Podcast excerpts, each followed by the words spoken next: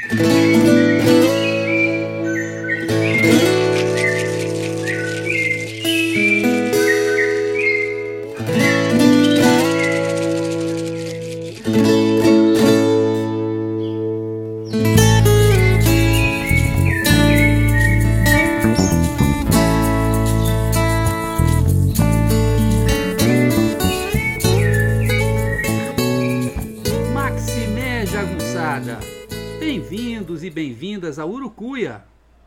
podcast feito para te ajudar a ler Grande Sertão Veredas e outras obras do nosso amado João Guimarães Rosa.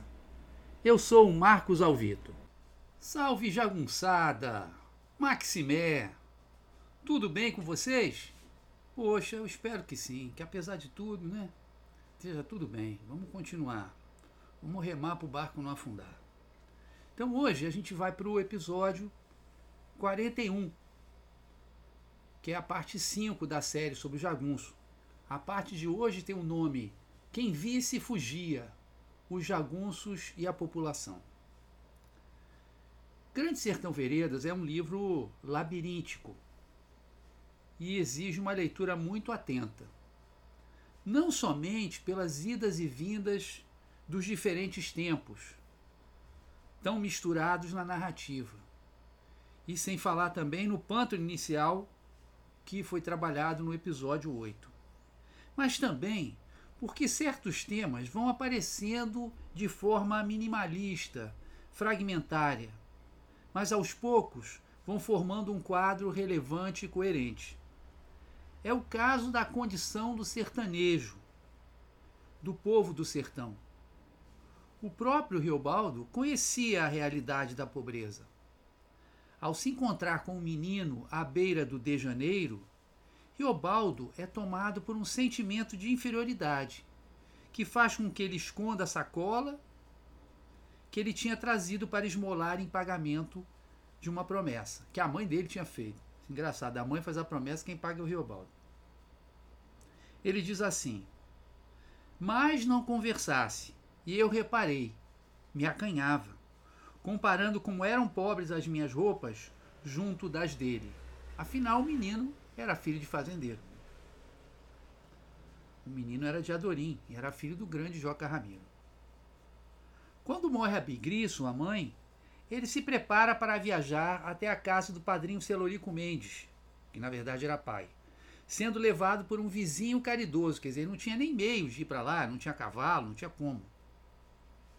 Suas coisas, diz ele, eram uma miséria quase inocente, e todas as suas posses cabem num saco. A melhor, num meio saco. Lá larguei a outros o pote, a bacia, as esteiras, panela, chocolateira, uma caçarola bicuda e um alguidar. Somente peguei minha rede, uma imagem de santo de pau, um caneco de asa pintado de flores, uma fivela grande com ornados, um cobertor de baeta e minha muda de roupa. Puseram para mim tudo em trouxa, como coube na metade de um saco. As imagens acerca da difícil condição material dos sertanejos, embora espaçadas, repetem-se. Como diz Geobaldo, não havia escapatória. O jeito era se acostumar e buscar alegrar-se mesmo assim, no meio de toda aquela dificuldade. Ele diz: sempre, nos gerais, é a pobreza, a tristeza. Uma tristeza que até alegra. Eram pessoas de carne e sangue de mil e tantas misérias, tanta gente, diz ele. E só os pássaros de alto voo seriam capazes de abarcar em uma mirada aquela situação tão difícil. Sertão, quem sabe dele é urubu, gavião, gaivota, esses pássaros. Eles estão sempre no alto, apalpando ares com pendurado pé, com o olhar remedindo a alegria e as misérias todas. A necessidade era a regra. A ela se curvara o sujeito que se instalara perto de uma forca, auxiliando após a execução dos condenados. Então era como se tivesse fosse uma, uma espécie de terceirização dos, dos serviços funerários.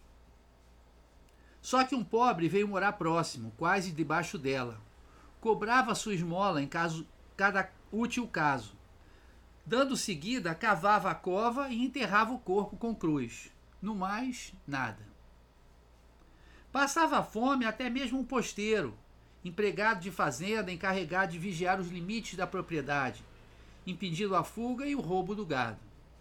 O preto Pedro II de Rezende, que trabalhava para o coronel Jucassá, recebe a visita salvadora do bando de Zé Bebelo, o qual, o preto, era tão pobre e desprevenido, tivemos até de dar comida a ele e à mulher e seus filhinhos deles, quantidade. A todas estas dificuldades, a gentinha pobrejando, como diz Geobaldo, vivendo dessas rocinhas de pobres sitiantes, tinha que suportar um outro flagelo, a eventual passagem dos jagunços por suas terras. Dando sorte, seriam submetidos ao que Riobaldo, agora já o chefe Luto Branco, chama de sistema jagunço. Só extorquindo vantagem de dinheiro, mas sem devastar nem matar. Parece até que é uma bondade, né? Só tirando dinheiro, mas não vai devastar, não vai matar, não vai tocar fogo, não vai furar o olho. Além deste tributo previsto na lei do mais forte, na ponta do fuzil, havia os prejuízos causados pela guerra nas pequenas plantações.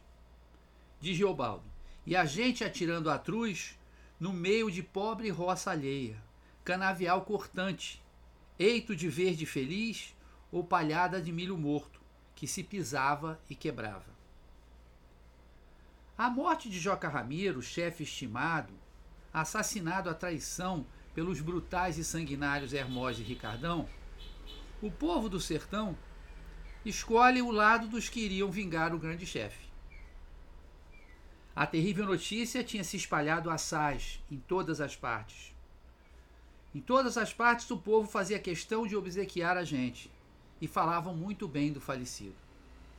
Mas nós passávamos feito flecha, feito faga, feito fogo. Varamos todos esses distritos de gado, de dia por dentro de vilórios e arraiais, e ocupando a cheio todas as estradas sem nenhum escondimento. A gente queria que todo mundo visse a vingança. Bom, quanto ao pessoal todo elogiar o Joca Ramiro, o que, que eles iam fazer?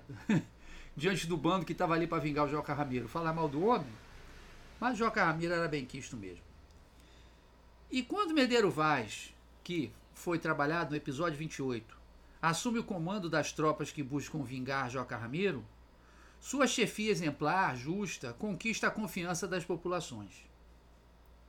Em toda parte, a gente era recebida a bem. Tardou foi para se ter sinal dos bandos dos Judas.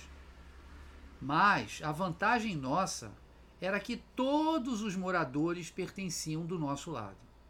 Medeiro Vaz não maltratava ninguém, sem necessidade justa, não tomava nada à força, nem consentia em desatinos de seus homens. E aí a gente vê o que, que os outros bandos normalmente faziam, né? Maltratavam por nada, tomavam as coisas à força, faziam loucuras, etc., cometiam violências inesperadas esbarrávamos em lugar, as pessoas vinham, davam o que podiam, em comidas, outro, outros presentes. Às vezes a população era tão pobre que não tinha nem dinheiro, né? Dava uma galinha, dava alguma coisa que servia aí de presente. Além da simpatia pelo rei dos Gerais, o povo do sertão estava fazendo uma escolha, pois a alternativa era a pior possível, né? o bando que eles estavam combatendo.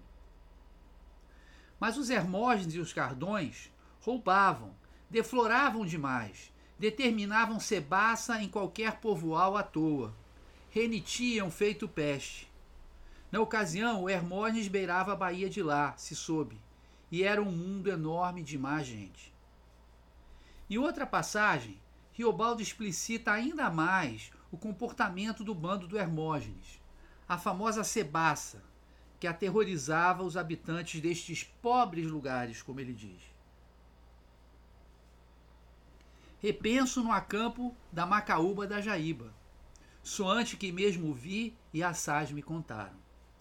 E outros, as ruindades de regra que executavam em tantos pobrezinhos arraiais, baleando, esfaqueando, estripando, furando os olhos, cortando línguas e orelhas, não economizando as crianças pequenas, atirando na inocência do gado, queimando pessoas ainda meio vivas na beira de estrago de sangues. Esses não vieram do inferno? E numa outra passagem, ele comenta: Ah, tinham roubado, saqueado muito, graçavam. A cebaça era a lavoura deles. Falavam até em atacar grandes cidades. Foi ou não foi? Por conta disso, mesmo a aproximação de um bando de jagunços qualquer poderia levar a reações desesperadas. No caso, era o bando do Urutu Branco, né? em quem o Riobaldo se transforma depois do pacto e depois de tomar o poder do Zé Bebelo. Mundo esquisito, brejo do Jatobazinho, de medo de nós, um homem se enforcou. Uma outra possibilidade era tentar construir um vínculo, estabelecer um laço de proteção. Por aí, extremando, se chegava até no Jalapão. Quem conhece aquilo? Tapuleiro, Chapadoso, Proporema. Pois lá um geralista me pediu para ser padrinho de filho. O menino recebeu o nome de Diadorim também. Então tem um geralista que se suicida, né? Tem um homem que se suicida e o outro que estabelece a relação pedindo para o Riobaldo ser padrinho do filho dele. Mas o medo estava sempre à flor da pele, com essa homenagem a Diadorim, né? que fica com o nome de Diadorim. Mas o medo estava sempre à flor da pele.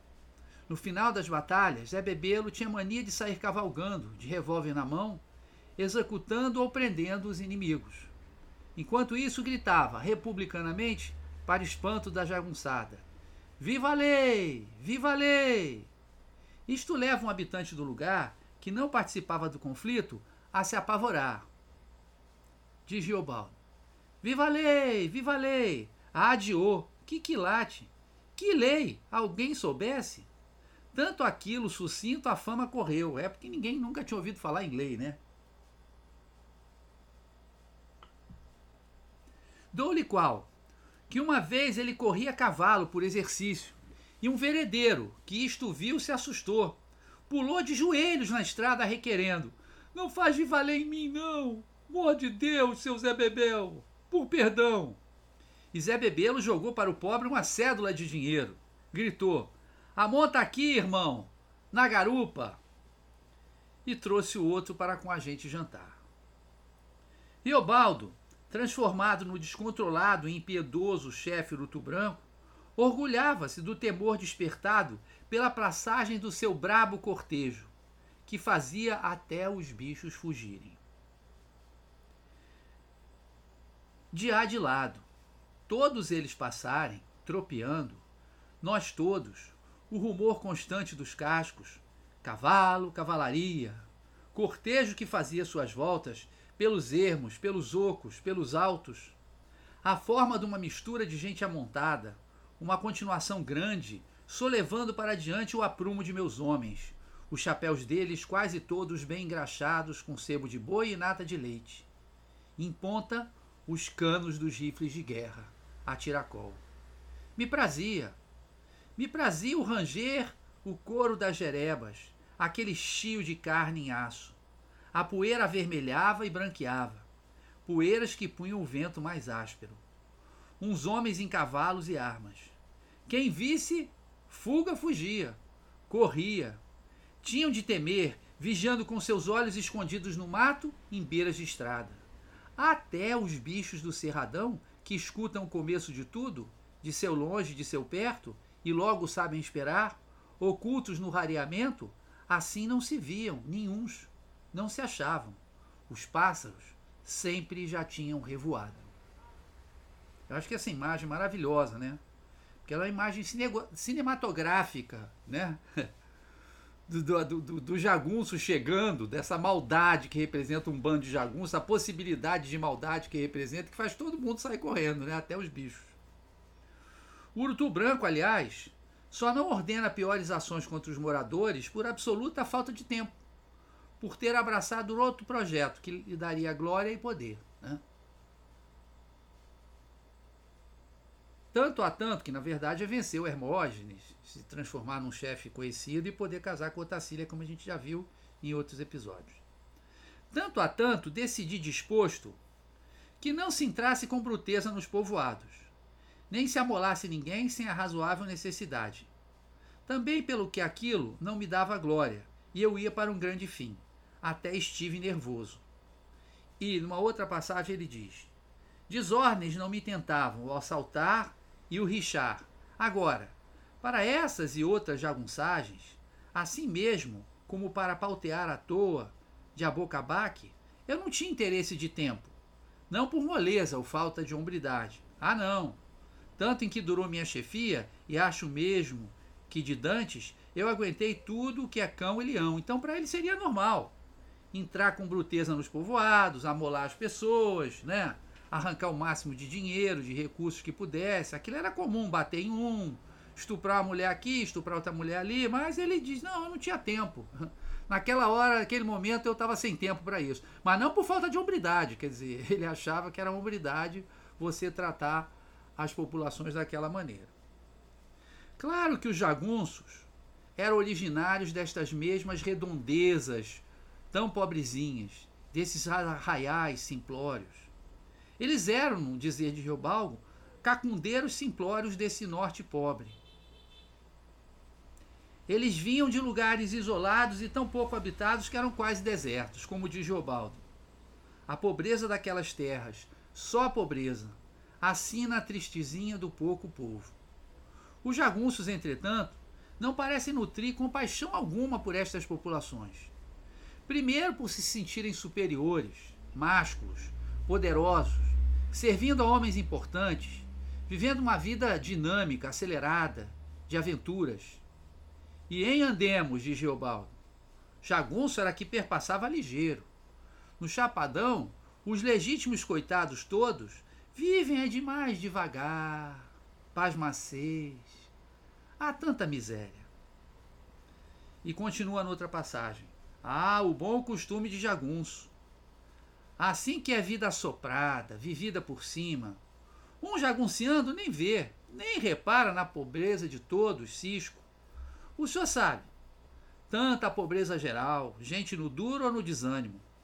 Pobre tem de ter um triste amor à honestidade. São árvores que pegam poeira. É, ficava ali, né? Parado. E mais uma. A gente, às vezes, ia por aí, os cem, duzentos companheiros a cavalo, tinindo e musicando de tão armados. Né? Então havia uma alegria, né? Esse sentimento de poder que o conjunto dos jagunços experimentava né, no medo que eles despertavam, né, é, e no fato que nem a gente já viu, né, que eles gostavam de movimento galopado, gostavam de ir para lá e para cá, né, se sentir numa vida de aventuras, embora muito perigosa. Riobaldo fala de doenças terríveis que graçavam no sertão, sem despertar nos jagunços qualquer tipo de pena, de interesse, de compaixão. Lázaros de lepra, aleijados por horríveis formas, feridentos, os cegos mais sem gestos, loucos acorrentados, idiotas, éticos e hidrópicos, de tudo, criaturas que fediam. Se o enxergasse aquilo, o senhor desanimava, se tinha um grande nojo. O sertão está cheio desses. Só quando se jornadeia de jagunço, no teso das marchas, praxe de ir em movimento, não se nota tanto o estatuto de misérias e enfermidades. Guerra diverte, o demo acha.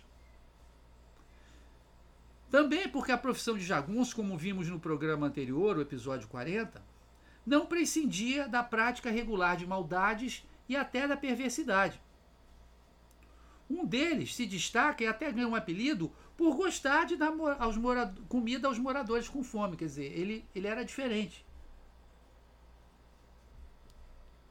Dadá Santa Cruz, dito caridoso, queria sempre que se desse resto de comida a gente pobre com vergonha de vir pedir. Por conta disso, alguns moradores, mesmo correndo um enorme risco, apoiam as tropas do governo em sua luta contra os jagunços mesmo em se tratando do bando de Medeiro Vasco, que teoricamente né, era um bando que despertava simpatias. Diz Geobaldo: Do povo morador não faltava quem, desconfiando de nós, mandasse a eles envio de denúncia, pois todos queriam aproveitar a ocasião para se acabar com os jagunços, para sempre. Sem dúvida seria maravilhoso, né? se não houvesse o jagunço, se não houvesse o jagunço. Continua ele num outro trecho. Doideamos.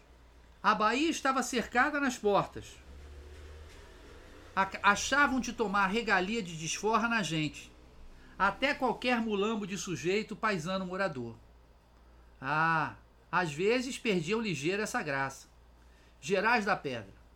Lá, o Eleutério se apartou da gente, umas cem braças, e foi a pé, bateu em porta de uma cafua, por esclarecer. O capial surgiu, ensinou alguma coisa errada. Eleutério agradeceu, deu as costas, veio andando os passos. O capial então chamou. Eleutério virou para trás para ouvir o que havia e levou na cara e nos peitos o cheio de uma carga de chumbo fino. Cegou, rodou entrupicado, arreganhava os braços, todo se sarapintando das manchas vermelhas que cresciam. O cabelo dele aumentou em pé, e a soldadesca atirava, de emboscados no mato do córrego e na beira do cerrado da outra banda. O capial se encobriu de trás do forno de assar biscoito. De lá se fazia pontaria com a espingarda. E as balas nossas levantavam terra ao redor dali, feito um ciscado de cachorro grande. Dentro da cafua também restavam outros soldados, que deram contas a Deus. A taliba, com o facão, pregou o capial na taipa, taipa da cafua. Ele morreu mansinho, parecia um santo. Ficou lá espetado. Nós, e bom, conseguimos aragem. Então, como a gente está vendo, né? É, a gente já teve um episódio sobre como era o jagunço, o episódio anterior, dois episódios atrás, para que serve um jagunço, né? E na etimologia da palavra jagunço, um dos significados possíveis é, é, é uma lança, né? é um pau com ponta afiada, como está no, no dicionário Ruais. Né? Ora, nós já vimos como essa lança era afiada. Né? A gente já viu como os jagunços estavam preparados para cometer maldades e perversidades. Né? Já vimos também quem empunhava a lança, os fazendeiros, os coronéis. E hoje a gente viu em quem a lança era apontada, quem ela feria com muita frequência, que eram os moradores, que era o povo do sertão.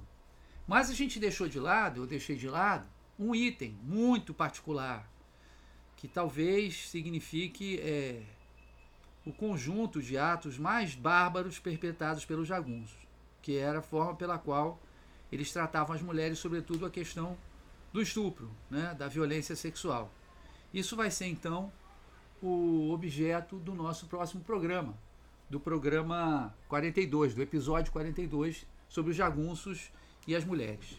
Espero que vocês tenham gostado desse episódio. É, eu gostei muito né, de fazer esse episódio, porque é bacana ver a realidade do sertão né, aparecendo. Né? E se vocês puderem, dê uma curtida, né, bota lá um coraçãozinho, ou então manda um e-mail para mim, ou então deixa um comentário. Eu gosto muito do feedback, agradeço vocês se vocês puderem fazer isso, tá bom? E agora vocês também ficam com um presente, que é a música Acordais, do meu querido amigo a Delfim, conhecido na, na carteira de identidade como Alex Rocha, e da, da moça que canta com voz cristalina, Joyce Carvalhais, né? Então é a música Acordais, está no CD do mesmo nome, disponível no, no Spotify, tá? Com vocês, então, acordais. Muito obrigado por me ouvirem, tá? Um grande abraço. Maximé Jagunçada, beijo, tchau!